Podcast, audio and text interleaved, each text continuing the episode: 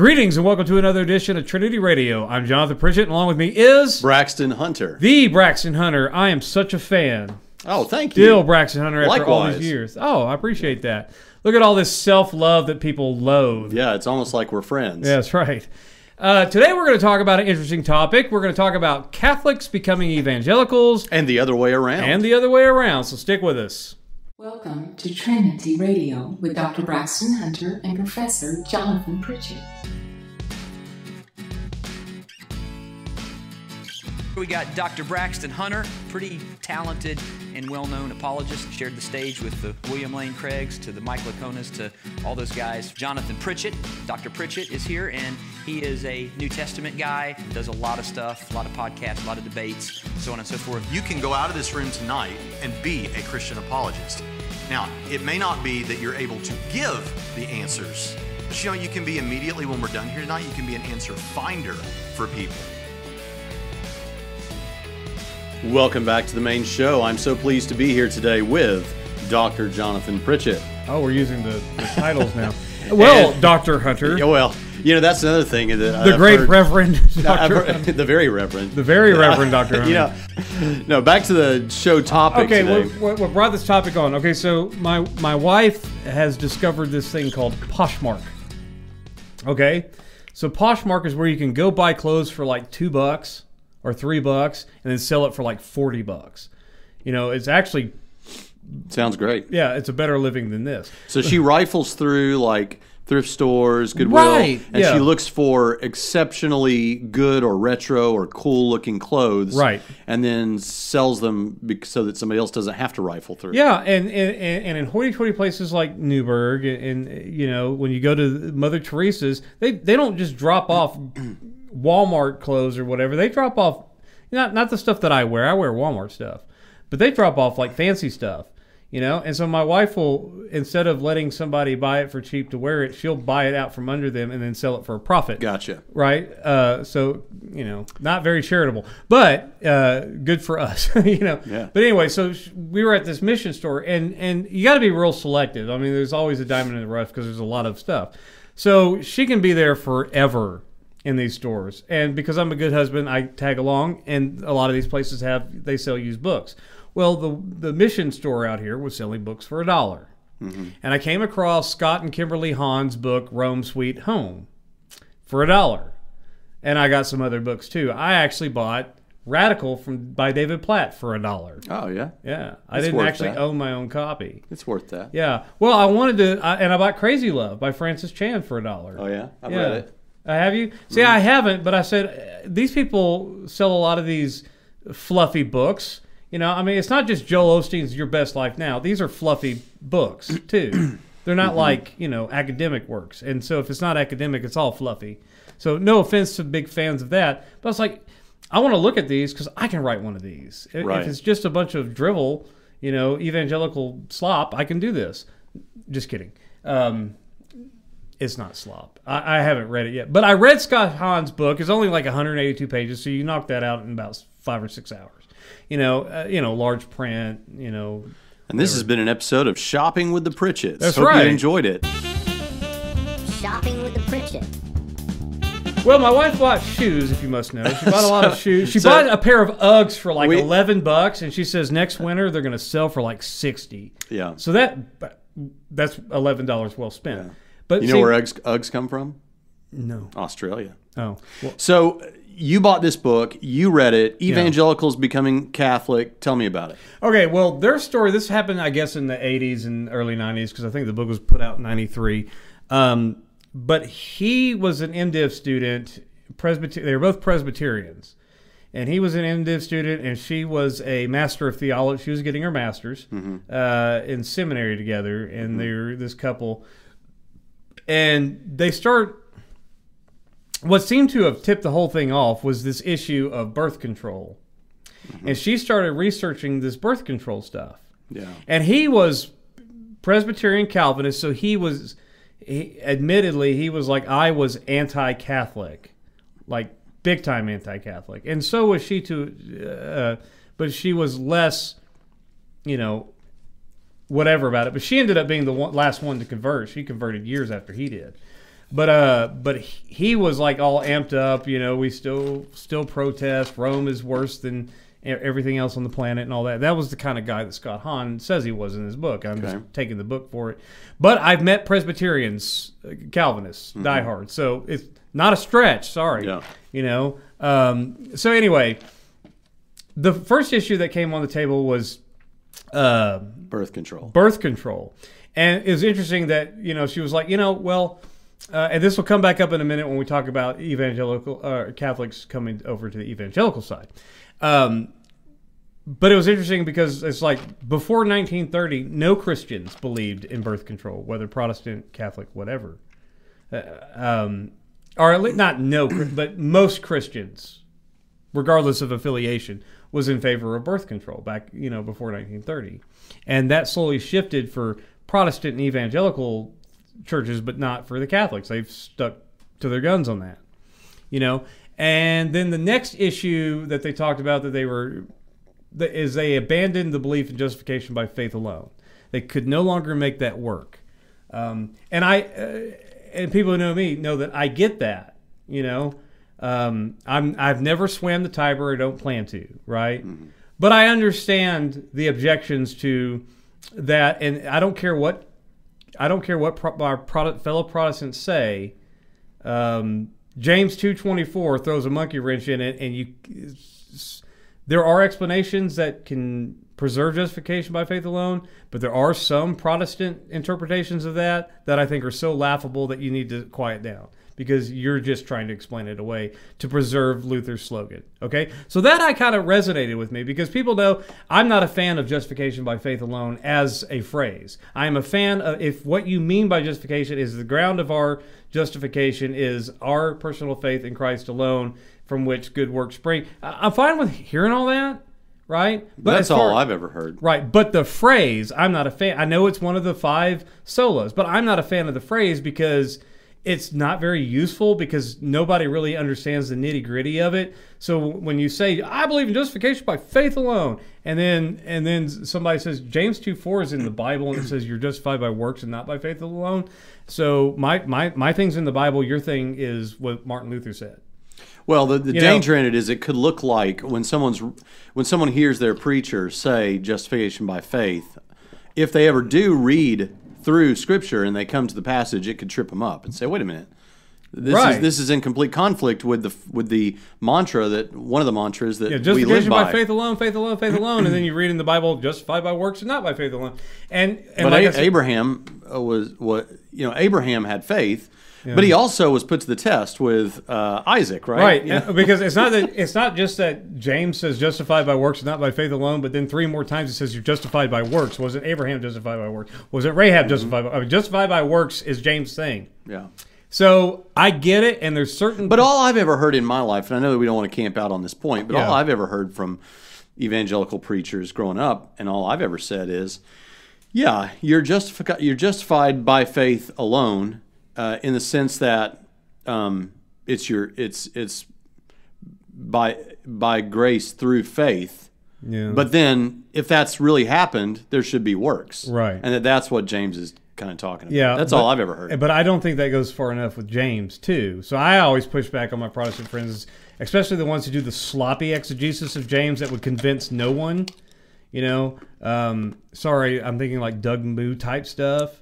Um, no, you know this this the, the the show me interpretation because James says a lot more than just I'll show you my faith by my works because he says that works that works perfect faith they fulfill faith they do demonstrate faith you know, but uh, they work together with faith. There's four things, not just show, but there's four things that it does.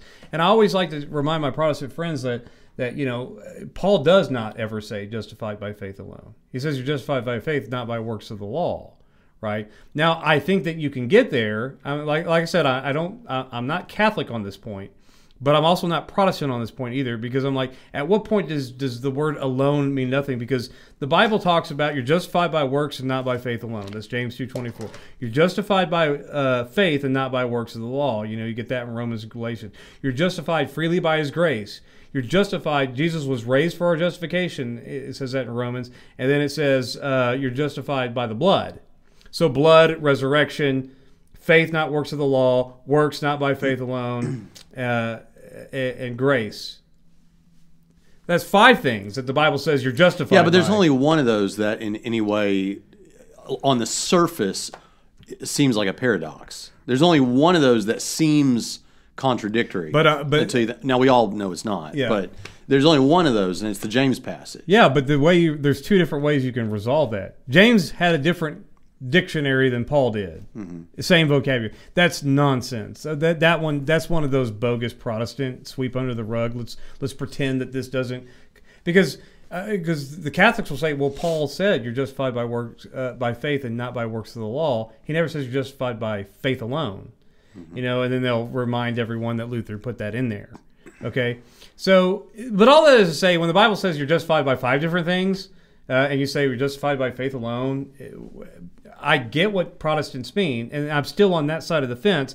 But I'm saying I understand. You're just saying be side. careful what you say. Right. Choose your And- words and, more and of course, the word alone doesn't mean five things. But if you mean, it, it, this is what I tell my Protestant friends: if the best versions of faith alone, I'm with you. If if, faith alone means blood, grace, works, faith, and resurrection, fine. But then the word alone stops having, you know, now we're postmodern, and we can make the word alone mean more than single by itself. Uh, but the best versions of it can account for that. Um, but all that is to say, I understand why they they moved to the Catholic side. Like, you got to have works because works justify. James says it, and there's a sense in which that's true. But there's a sense that even Thomas Schreiner, who's a Reformed Baptist guy, you know, down there at Southern, he agrees. He says, yeah, works do justify, but they're not the basis of your. They're not the grounding of your justification, mm-hmm. right? But that doesn't mean that they don't just they, they don't contribute to those who are justified, is how I'll say it. Those who are justified have works, and that is the no one's going to be justified without works. Does that make sense? Yeah. Do you want to move on to the uh, back to the main topic? Yeah. now? So yeah, I just want to explain that, and I know some people are saying, "Oh, he's he's right there. He's with them. He's about to abandon uh, sola fide. He's no longer." Pro-. If if you define faith alone properly, okay.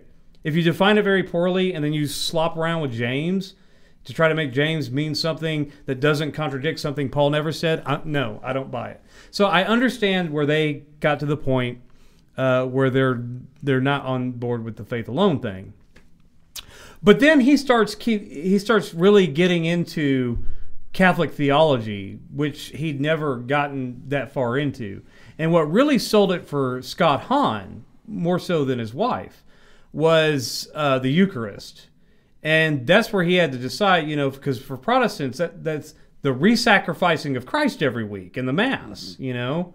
And that was like the hardest thing for him to overcome. But once he says that he understood that, you know, everything else just fell into place. And then, of course, uh, which I thought this was weird because he said because because uh, transubstantiation, uh, it actually is the literal, you know, becomes the, the body and blood of Christ.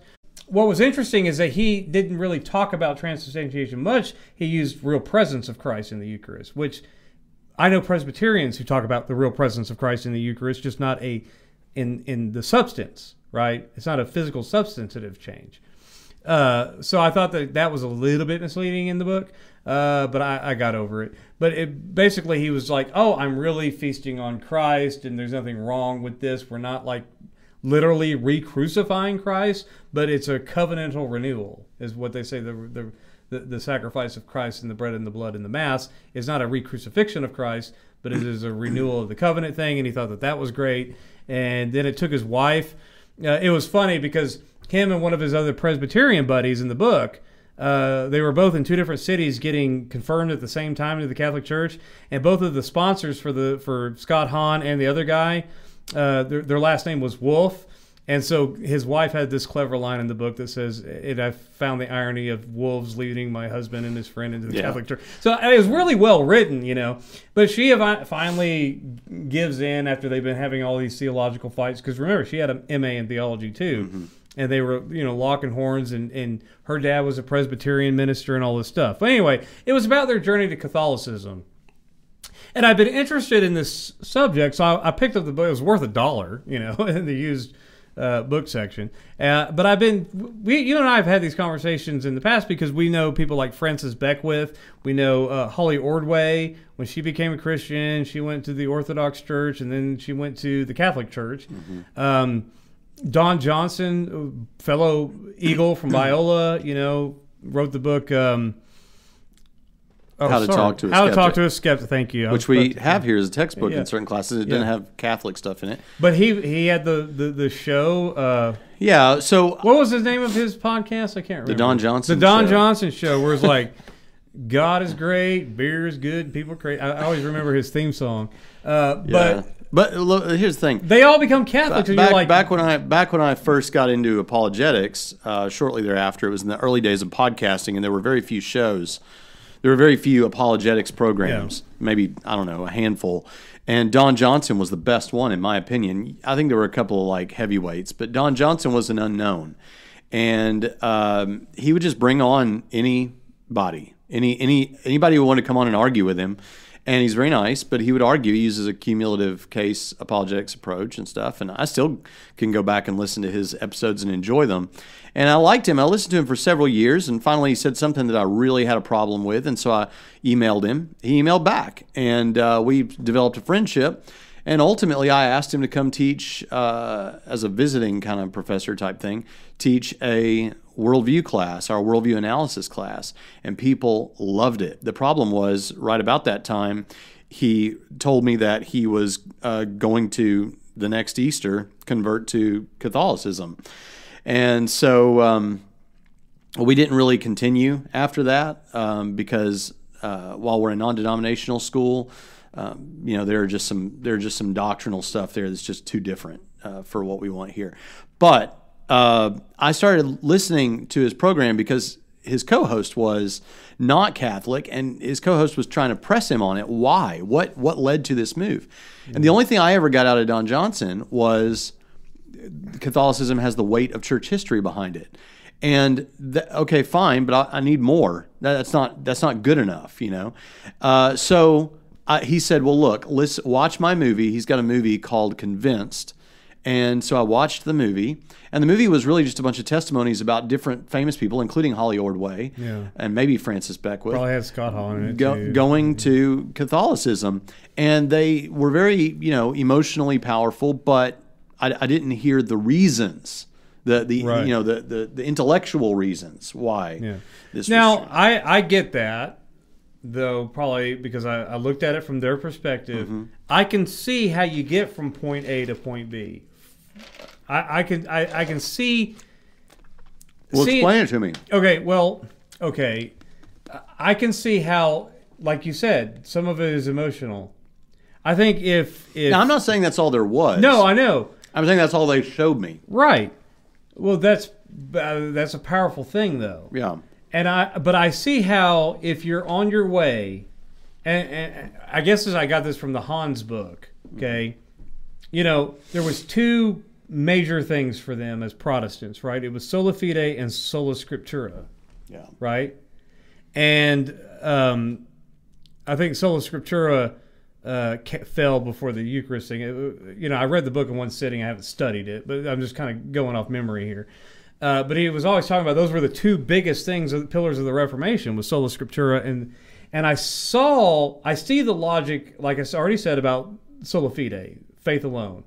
Um, that's not a hard one, I think, to be convinced of in certain respects. I could probably, like, like I said, I, I, I could probably see if you buried yourself from the Catholic perspective, or you had a nuanced perspective like me. I could see how you could go all the, you, you could go ahead and sign on to the Catholic thing if there's a bunch of other pieces in place, right? Um, I thought that like the explanations for purgatory uh, and, and Mary and those issues, um, those those seemed like he made that look easy, and I was like, that's where I questioned the intellectual side of things. Like, come on, I know veneration. We know veneration is not worship. That was never the thing, you know. Um, I, I know that. that Well, let's back up and explain what you're talking Yeah. about. So when somebody challenges, say, um, well, you're, and we may have talked about this in a Weimar episode from last year, but why uh, you, you're worshiping these saints, and particularly you're worshiping Mary, and what they'll say is, no, no, no, no, we're not. We're venerating. Um, and, and and that's a different thing than worship. It's Right. it's an appreciation. It's a it's a expression of respect. I don't know exactly how they would verbalize it, but not worship. We're venerating. We're putting them in a place of importance uh, based on you know their uh, what they the way they lived their life or whatever. Okay, so that's not worship. Now, this is going to sound like a cheap shot, but I do like the criticism of okay, you're saying that when somebody is, you know, doing all this stuff toward the Virgin Mary, Yeah. um, that that's not worship, but you grant that it looks like worship, right? Yeah, but it's not. It's veneration. Okay, but it's not worship, but it looks identical, really, in many respects to, yep, that's right. Okay, so if someone was engaging in goddess worship with Mary, how would you know the difference? Right. I think that's a fair criticism. Right. As is the criticism, um, you know, because what they'll say, I, I think this is a pretty good response. I mean, if I was Catholic, I think Yeah. I would see this as the best response they could give about praying to the saints, praying to Mary. And what they'll say on that is, um, well, you would ask someone who's living to pray for you, right? Like, hey, would you pray for me? I'm going to be trying to witness to my grandfather or whatever. You know, yeah, yeah, I'll pray for you. Well, if we're believers, we believe that once our brothers and sisters are dead in Christ, they're still with Christ, they're still alive, really. So, what's the harm in asking them to pray for you? when they're dead, just like you would while they're alive. Yeah. Now, okay, fine, uh, fair enough. Here's the problem when it comes to any particular saint, specifically Mary. At any given, and this this I know that people talk about this all the time, and I know that Catholic apologists have responses and all that. Yeah. But here's the thing: at any given time, how many people on planet Earth do you think are praying to Mary? Now, is Mary omniscient? Right. Can she hear all this? Can she hear all that at once, right? Uh, if she can, then I would think in some sense she's omniscient. If she can't, then are those prayers doing any good? Uh, is there a really long list that she'll never complete? what what is going? You know what is what is? How do you handle this Yeah, stuff? right. So I think they got problems, but Yeah, I agree with that. Now, uh, that I don't know how they would answer, but he did address the first thing about the difference between veneration and worship, and if it looks like a duck, then quack. Um, you know, throw back to my debate. Um, what he said, he had a response for that, but I didn't find it compelling. Uh, his response was, "Well, I get it because from my Protestant background, we associate worship with all the external things that we do." singing hymns in church and sitting down and listening to the sermon and all of that stuff and prayers. And that's our that's how Protestants associate worship with with with the things that you do. Whereas he learned from the Catholic Church that that's not really worship so much as the worship is the internal bent towards God and the eternal infusion of grace that turns you back towards God right? And they're like and so when when somebody honors your your your son or your daughter and says that your daughter has done a, a good thing well done that that doesn't take away from your glory. That actually adds to your glory because you're the one who raised the daughter to be that. And so that this kind of thing is like this two you know it's like it doesn't take away from god's glory because mary's god's you know painting. She he did that in mary and so you're just glorifying god again if you're you know saying anything nice about mary uh, which I didn't find compelling. And the, the difference between outward and inward expression, I don't find that compelling either. But that's what he said. I'm just telling you what he said in his book. Um, but like I said, I didn't find those types of things. The purgatory thing, I didn't find that. You know, sorry, Jerry Walls. I mean, I know that he's kind of has his own version of that, but I don't find any sort of versions of that compelling. Yeah. Uh, I don't find the Mary thing compelling. But I, but, but I do understand getting wrapped up in in and what the Catholics, when we get to, don't like, he got wrapped up into what he liked about it, which was walking around with the rosary and praying the prayer, and, and you know all the sights and smells and bells and whistles and scents and all of that other stuff just seemed more to him uh, a more embodied sort of Christianity, whereas Protestantism was mostly analytical.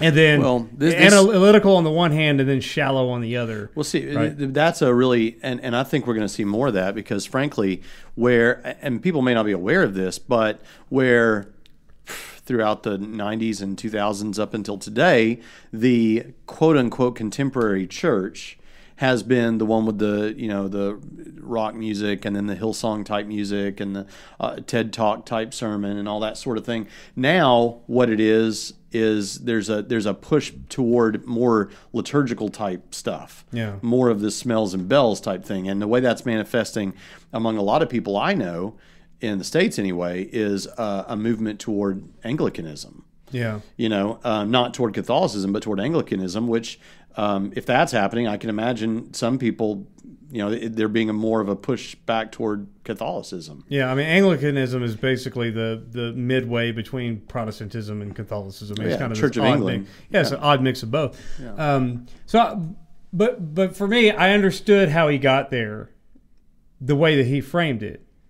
I don't know, uh, but for me, I don't think that I I could. In fact, I'll give him credit for justification by faith alone. Yeah, that one. I'm sorry, guys, it's, it's just not as uh, the way that we talk about it's so diluted that it's not as like it's not Luther overstated it being the pillar by which the church stands or falls. You know, the doctrine by which the church. Stands. I think that was I think that was way overstatement. Uh, I agree with uh, Douglas Campbell that JT, what he calls justification theory. Well, hold on a second. we affirm, Uh, probably not. I affirm anyway what people mean when they say that. right, that's what I'm saying. Yeah. But so I don't want anybody to freak out here. We affirm what you mean when you say that. It's clarity that we're seeking Right. here, so that when people read their Bible, they don't see the Bible saying something that you're not that you're saying the opposite of. Right. You know. Uh, so you've got the justification by faith alone thing, and then you've got the sola scriptura thing that I know that, like, I'm not actually a sola scriptura guy. I like prima scriptura uh, better than sola scriptura because eh, I guess definitionally they mean the same thing. But as a good Wesleyan, uh, scripture, reason, uh, tradition, and experience, I think church tradition counts a long way. Uh, church tradition is one of those things for me that that helps me understand why we have a canon on top of the Spirit's guidance in the church tradition. But that's tradition. There's no table of contents in the Bible that's inspired. Um, uh, so that I kind of understand a little bit uh, how you could move towards uh, swim out a little bit further into the Tiber, so to speak, or kind of peek behind Wittenberg's door, or whatever analogy you want to use for this. You know, I know they accuse Leighton he's going to end up Catholic. I'm I'm probably more likely, and I'm never going to become Catholic. but the sola scriptura thing, I, I get that too. I get the the pull of tradition and history, like Don Johnson was saying. Um, but I don't know how you get to the Pope from you know Jesus' conversation with Peter, and then making this elaborate Vicar of Christ stuff. No offense, Catholic. It's just weird. Um, I don't, and, and, I was talking to you the other day, private. That seems more likely under a Pope John Paul or a, a Joseph Ratzenberger. Uh, what, what was he, Benedict something? Uh, this current loony bin guy, no offense, Pope Francis. I don't see how anyone could go under that guy, and because a lot of Catholics are dissatisfied with him. So it was an interesting piece of pop history, you know, for, for this this this type of movement. Uh, but all the other doctrines, I don't get at all. Like I mean, I can understand how you could get there on sola fide and sola scriptura and say, no, these just don't work. Um, the tradition counts. I mean, tradition is actually what keeps me on the fence about the doctrine of hell. And I know that everyone's like, pick a side, you know, and I'm like, no. Uh, but tradition, you know, I think counts. So I understand that pull, Mm-hmm. you know, but all, but Mary veneration, the, you know, some of these ex cathedra stuff, like Mary was assumed into heaven, you know, and that's mm-hmm. what Revelation's talk. the perpetual virginity. Perpetual virginity, is all this other stuff that you have to pile on board. I'm like, yeah. no, and I know that they have their apologetics for it, but and some of their Not apolo- good ones. Some of their apologetics they can hang with Protestants in these debates. Some of them they just they can't get off the ground because they're just Yeah. so. No offense, Catholic, and we love Catholics. Let's let's stop to say we love Catholics. We think.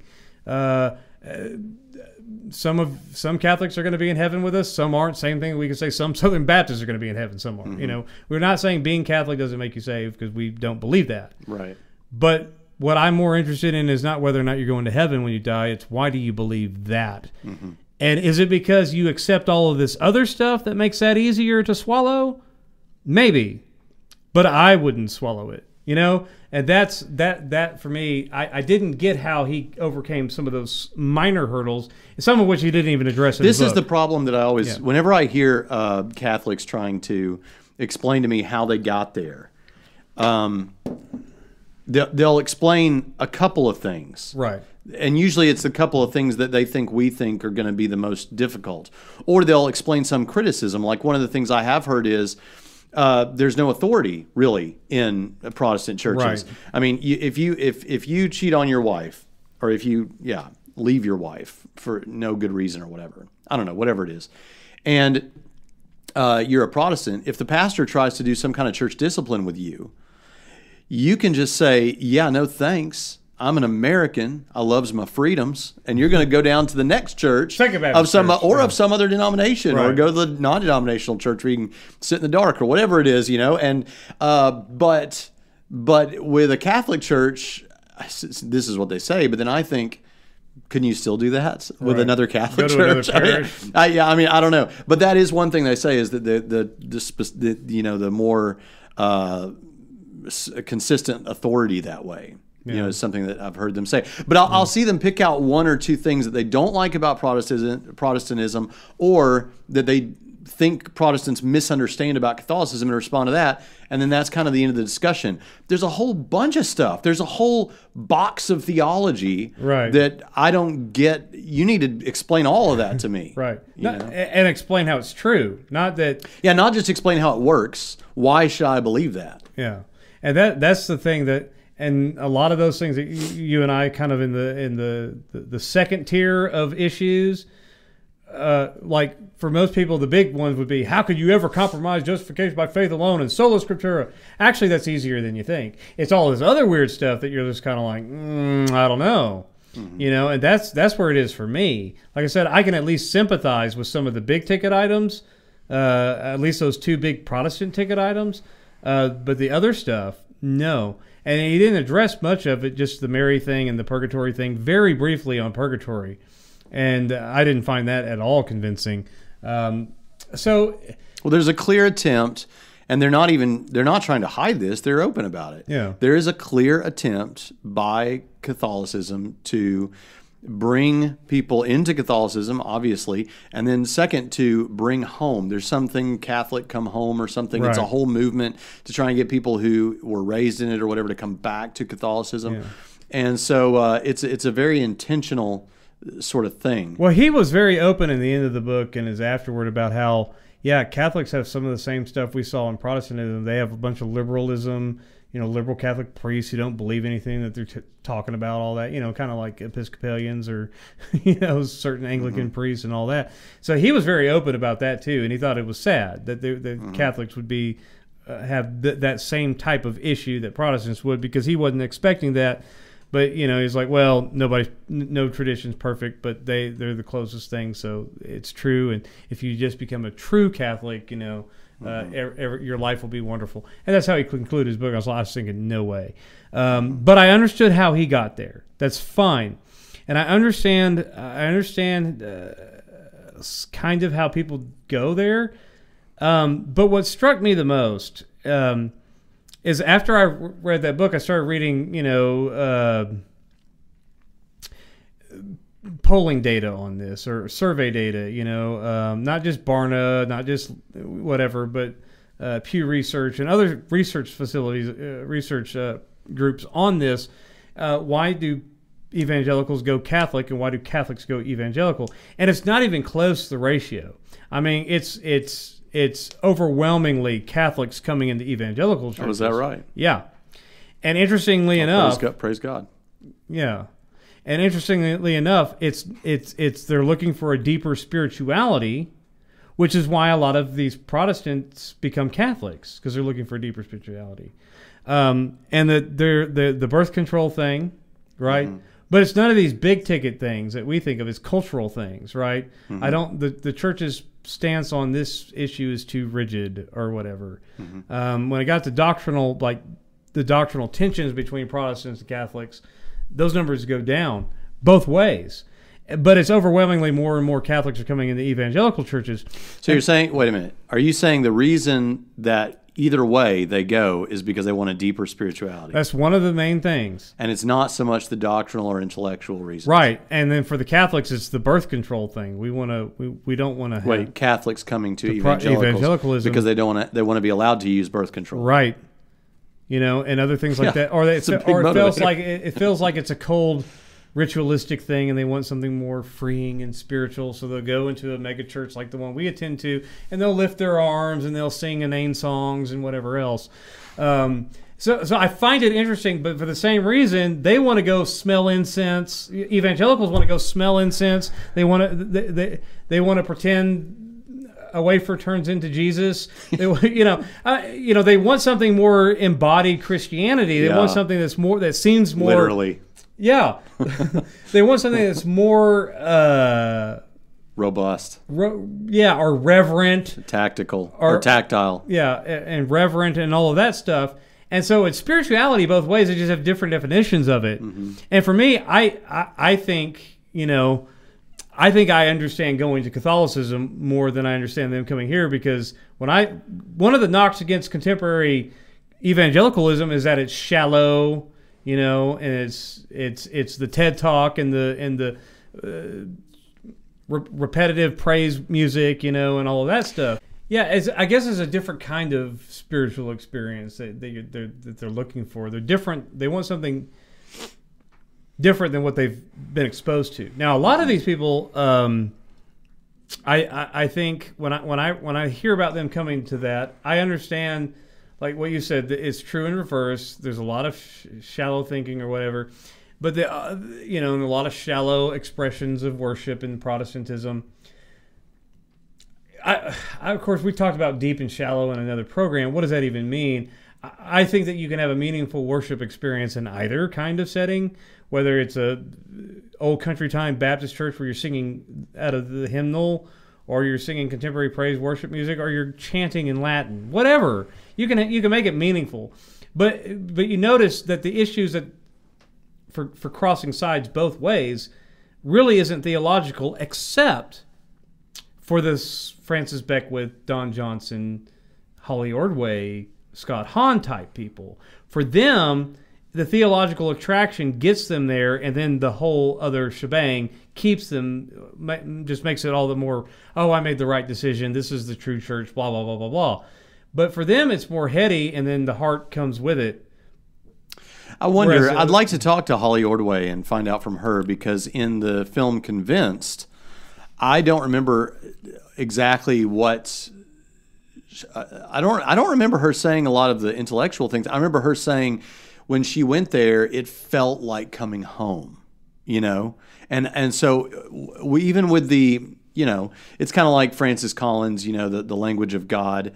Um, and I, don't, I think he might be a Catholic. I don't know, but but but you know, he's a uh, he's the head of the Human Genome Project. But the reason he came, and he now sees the human genome as great evidence for, the language of God, right? Right. But that ain't why he came to Christianity. Right. You know, the came, he raised, came to Christianity was something like an argument from beauty. You know, so it's uh, so just because you're an intellectual and you move doesn't mean the reason you moved was intellectual. Right. Well, and Scott Hahn and Kimberly Hahn didn't try to sell that. I'm not trying to overstate that, but they did talk about you know, in addition to all the other trappings, you know, there is a long theological tradition going from the fathers and to Augustine to Aquinas. You know, uh, and there's a rich tradition there. And they think that they feel somehow that coming home, they feel more connected to the history of the church. And so, so some of that has to do with the veneration of the saints, or even just being uh, aware of the presence of saints. You know, the whole cloud of witnesses thing are always there present with you. Yeah, I'll tell you, You know. something. When I went and visited in my adult life after I had pastored for several years, we moved to Nashville. I went into evangelism a couple of times when I was uh, not on the road. I thought I'm going to go check out different, you know, sects of Christianity. So I was, went to the Methodist Church, and the week I was there, they were preaching something very hospitable to same-sex marriages. Uh, I'm, I'm not kidding. Uh, and then the and then I went to the Catholic Church. I went to a few others. When I went to the Catholic Church specifically, there was something exhilarating about it. But that, and that could be interpreted by a person as this is good. It could equally be interpreted as um, You I'm felt doing- like you were being I'm a doing rebel. something I'm kind of not supposed Right. to do, and it's fun. You right, know? you're being a That- rebellious That, could Southern be interpreted either way. And so I don't know. Now I'll tell you something that that uh, was strange is there's a um, huge golden statue in the Church of the Incarnation in Nashville uh, on West End uh, of Jesus on the cross. And when I saw that, it reminded me that what I felt, it was a strange sort of thing. It felt like, I'm not sure where he says this, but somewhere C.S. Lewis says that when he went to, I think it was Stonehenge, that there was almost like this mystical prompting to worship, but he knew it wasn't good, you know, and so he and so he resisted, and he he I, I- you know, I I'm telling you, there was something weird there, Yeah. in front of that big golden statue, uh, talking about the experiential side of things, but um, I can see the point of that is, I can see why all that iconography and all of that. I'm not saying there's anything necessarily wrong with iconography, but with all of that there, and and that exhilaration for a Protestant of I'm doing something I shouldn't do. And the same could be true in reverse with a Catholic who's used to all that stuff coming to a place that is much more casual and there's music and all that kind Right. of there's a, there's a I'm not supposed to be doing this and there is some stuff here that I see val- that seems valuable Yeah. in some mysterious way and that could be a tra- if we're saying the reason is not really theological at the base I can see how it happens. Yeah, both ways. Mm-hmm. Yeah, and uh, even you and I are shedding a tear as the Cathedral of Notre Dame is burning down. I mean, we Notre appre- Dame, yes. It's Notre Dame where I'm from. uh, when you see that kind of thing happen, man, it's uh, that's. I mean, I know it's a Catholic cathedral, but I'm like that's a part of my Christian heritage as well. Well, it's like when we went You to. know? I remember. I remember back when I was much more of a uh, loudmouth, red-faced guy than I am now. I went to Israel with our church, and when I was pastoring in McMinnville, Tennessee, and we went to um, uh, Israel, and then we took a side trip afterwards for a few days in Rome.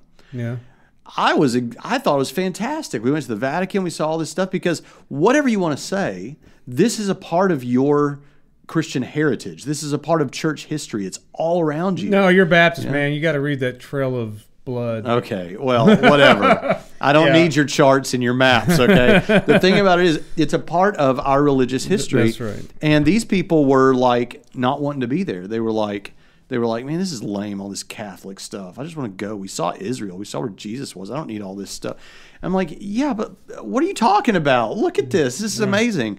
Uh, so something like uh, Notre Dame, yeah, we should we should hate to lose that. Yeah. you know So for me, and just as a work of human For, creation. for me, you you amen millions of Catholics coming into evangelicalism. Do you amen people going to Catholicism? no, absolutely not. Yeah.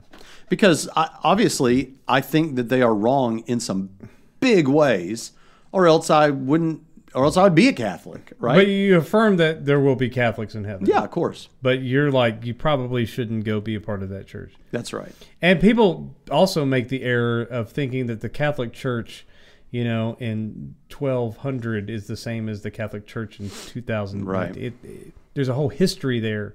Right. weird popes throughout doing crazy kind of stuff. I mean, I, it's a lot of work for their apologists, you know, to have to grok with history. Um, some of their history I'll, I'll defend. Uh, I can defend the first two crusades, fine. Some of their apologists are great too. Trent Horn Yeah. is is a really good debater. Okay. Yeah. Um, uh, I, I like, there's things about Catholicism I like. But here's the thing. For me, and I, again, Catholic viewers, you know that we love you and we, we're going to be in heaven with you, even if you're I wonder how many we've got. Yeah, but but here's the thing. All the best that Catholicism has to offer that I don't think is crazy, and I know that they think we're crazy. You know, you just you're you're you and I are both our own popes, right? So what do you mean you don't like popes? You're a pope to yourself, and I'm a pope.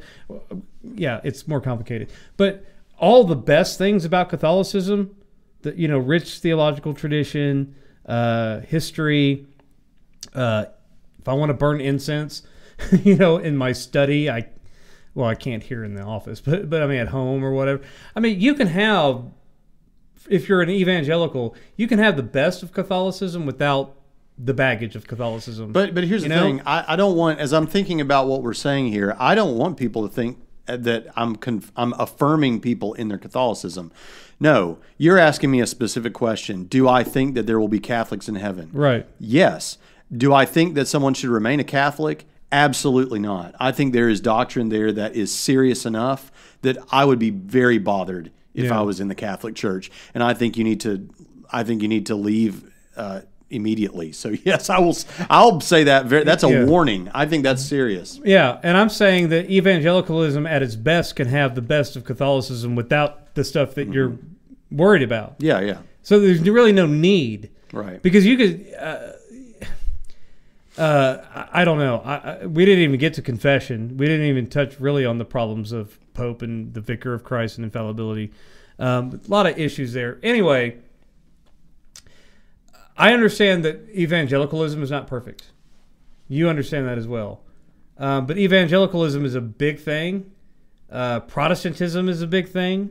Um, there's there's room for more Catholics if you want to come uh, swim back this way from the Tiber, uh, and and so we want to encourage, like like you said, um, we want to encourage you to come try us. You know, Yeah. uh, leave home. And You know, um, the- the I'm looking forward to finding out what books Dr. Pritchett digs out of the thrift store next time. Yeah. Uh, and we'll discuss that as well. Hey, listen, we need patrons. Um, We do. Just today, we're going to buy a software that's going to help us more with interviews and stuff. And so, and it's a pricey software. And so, when you give to this show, it makes things like that more possible. And um, so, we won't have bad audio like last time. yeah, if you want to click up here somewhere, if you're watching by video, there's a little that, that will let you do that. Also, um, if you're listening by audio, you can go to patreon.com slash Trinity Radio. And I hope that you'll check out our sister podcasts in the Trinity Commission. Also, there's a Trinity Commission Facebook page that you can go get, uh, go click, and you can see everything when it comes through from uh, Soteriology 101, the Bible Brodown, our show, and Steve Gregg's The Narrow Path. With that, we'll see you next time on Trinity Radio. You would like more content, click here and keep watching Bible studies. Click up here. And finally, we want you to subscribe. We need more subscribers, so click here.